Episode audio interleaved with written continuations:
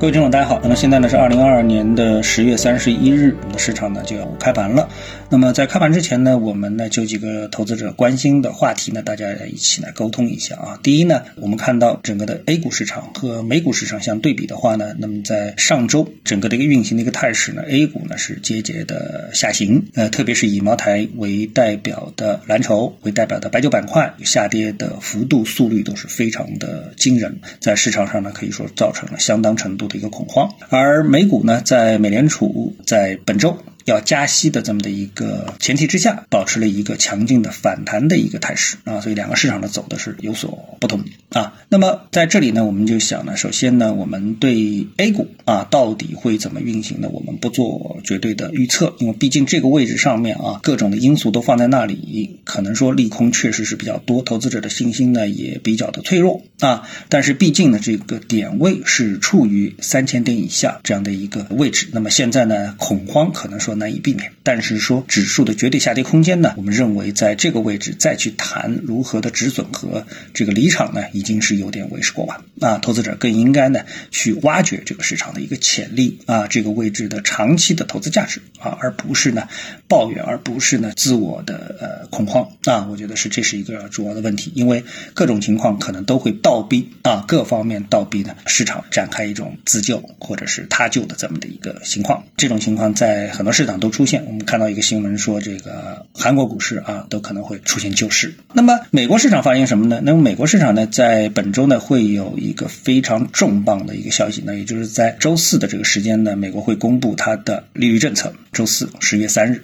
啊，按照大家所既定的，那美联储加息七十五个点呢，基本上不会出现太大的一个意外啊。为什么呢？因为我们看到，就是美国啊，在过去的一个月的情况下面，经济数据呢并没有出现恶化，而是很多数据啊都保持一个比较好的一个水平啊。也就是这种水平呢，美联储给不出理由来说我要降低加息幅度，或者是降低加息频率。十月加息七十五个点，十二月加息五十个点啊，那这个基本上是一个板上钉钉的事情啊，除非它有所缩减，那么对市场来说。就是利好啊，否则的话呢，没有太多的变数。那这时候呢，我们看到美股市场啊，它就是按照既定的，呃，摩根士丹利啊，可能是根据技术分析所研判的标普呢涨到四千一百五十点这样个目标位。那么现在的这个点位呢，在周五的时候呢，是收在了三千九百点的这个位置之上一点点的一个位置，所以上面呢还有技术上还有两百多点的这个空间。但是能不能涨到，我觉得这个呢不一定要这么乐观，因为毕竟什么？毕竟呢，现在这个美国的加息啊，已经到了一个比较高的一个位置，在这么的一个加息的。一个位置上面，反过来对经济的影响一定是应该负面的。而如果说没有产生负面的因素，就是或者没有产生负面的数据，那什么呢？就是市场啊，就变成了美联储和市场之间的一个博弈啊。那么美联储为什么要让这个美国股市保持一个低位啊，或者是让美国的经济处于一个不那么热的这么的一个状态呢？啊，不是说要把它打成衰退啊，但是呢，衰退的话呢，也是美联储愿意付出的一个代价啊。为什么？因为大家做股票的人都知道，一旦你股市里挣了钱之后，你一定会去消费，对不对啊？因为拿了钱之后你干嘛？哎，你会很开心，然后你就会去喝酒，然然后会去餐饮啊，干嘛了？然后买一些什么东西啊，对不对？所以呢，股市的财富的溢出效应一定会对消费市场产生一个刺激。那么这种刺激呢，就会进一步的维持通胀在一个高位，这是美联储不愿意看到的，这说明它的政策在失效。所以呢，呃，美联储是不希望看到美股啊持续大幅的反转性的一个上涨，所以可预期的美股的上涨的幅度啊是有限的。啊，这点呢，即使是摩根士丹利所做出的四千一百五十点这样的一个位置的反弹的高度，那么之后的一个预测，就是第二步的一个预测，预测依然是预测美股将继续的保持下跌啊，去寻找可能会寻找新的一个低点位。为什么？因为美联储毕竟加息了，通胀毕竟在高啊，是这样的情况。好，那么我们既然谈到了股市的一个财富的溢出效应啊，溢出效应，那么我们就不得不谈到两个股票。我们想就谈两个股票啊，一个就是苹果跟茅台的相一个比较。那么我们在之前很多很多投资者会说，哎，那么巴菲特是搞价值投资的，茅台是中国的价值投资的第一股啊，苹果呢也是巴菲特持有的重仓的股票。那么苹果是一个高科技股，对不对？好，OK，照着这个点上的话呢，我们发现有一定错误了。苹果它实际上已经不是一个高科技股，而苹果是一个消费股。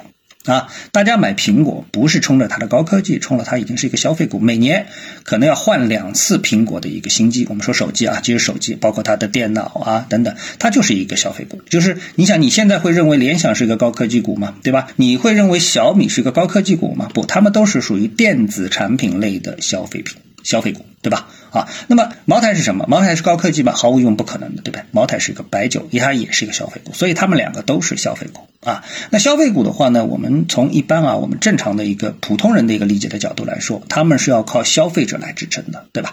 那苹果呢，现在尽管说还走得很好啊，呃，特别是上周啊，这个收盘，苹果呢在公布了它不怎么让人满意的报表之后，依然在周五出现了大幅的一个反弹。那么这个对美国股票指数的贡献可以说是非常大的啊，是这样。那么茅台呢是不断的创新低，已经是跌破了一千四百元的这个人民币啊，所以两者所受到的投资者的待遇啊是完全的不一样。那么这时候我们就可以发现，他们两者啊这个行业的基本面可以说是完全不一样的啊，一个。这个美联储就是央行的基本面不一样，中国是宽松，然后呢，美联储上是收紧，这点上其实应该是苹果下跌，而白酒上涨，对吧？哎，结果不是，那么为什么呢？因为他们面临的是苹果会不会被有禁销令呢？禁止大家买苹果，不可能，对不对？但白酒呢，现在面临的大家市场都公认的会有禁酒令啊，这样的话呢，就会失去大部分的一个消费者。另外一个呢，苹果呢，由于它是独一无二的，所以它对自己的本身的产业链的控制，它对它产业链的成本的控制，可以说能力是非常。之大的，对吧？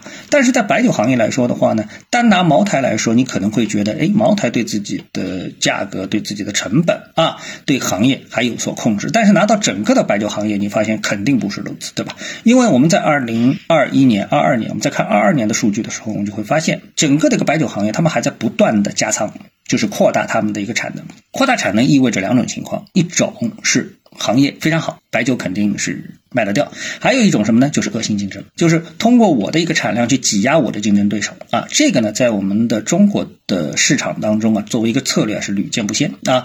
无论是养猪的，还是这个光伏，还是汽车啊，一直都是这样的一个策略，就是啊，包括房地产，对不对啊？只要我生产到足够量，我就能够打趴我的对手。但事实上，最后呢，大家同归于尽的可能性可能是更大一点啊，更大一点。这一点我们可能在已经很多的行业当中已经都发现。这一点了啊，所以对于消费品而言的话啊，特别是白酒行业，你要想绝对的垄断，真的是很难。茅台做到现在这一步已经是非常不容易了啊。但是呢，我们看到啊，我们的白酒行业的领军的这些企业，他们。不管是因为策略还是市场判断，在二零二二年还在拼命的扩大他们的产能啊，这一点大家相从相关的数据当中，我相信大家都能找到这样的一个证据。那么现在事实证明啊，这个股价如此的下跌，证明他们的判断一定是错误的，对不对？就在这个阶段来说，一定是错误的，而且呢，在可预见的未来也不太可能正确啊，因为什么？因为禁酒令嘛，对吧？好，那么如果说一个行业的领军的决策层、董事长也好啊，这个 CEO 也好，他们都看不到这。这个市场的一个清晰的未来，那么对于普通投资者呢，又能够如何去发现这个行业它真正的真相呢？那么这个就回到了我们给投资者的一个一直的一个建议，就是什么？就是寻找到一个真正可能长期上涨的标的。那么这个标的到底是在美股的还是在 A 股呢？那么这个答案呢，我想还是留给投资者自己去思考。我们能不能在 A 股当中找到这样的标的，还是我们能够在美股当中找到这样的标的啊？今天呢，跟大家聊到这里啊，那么各位呢有什么想法或者是感受啊，欢迎在评论区呢一起交流，也希望各位啊多多点赞、转发、订阅我的频道专辑啊，我们下期的节目时间再见。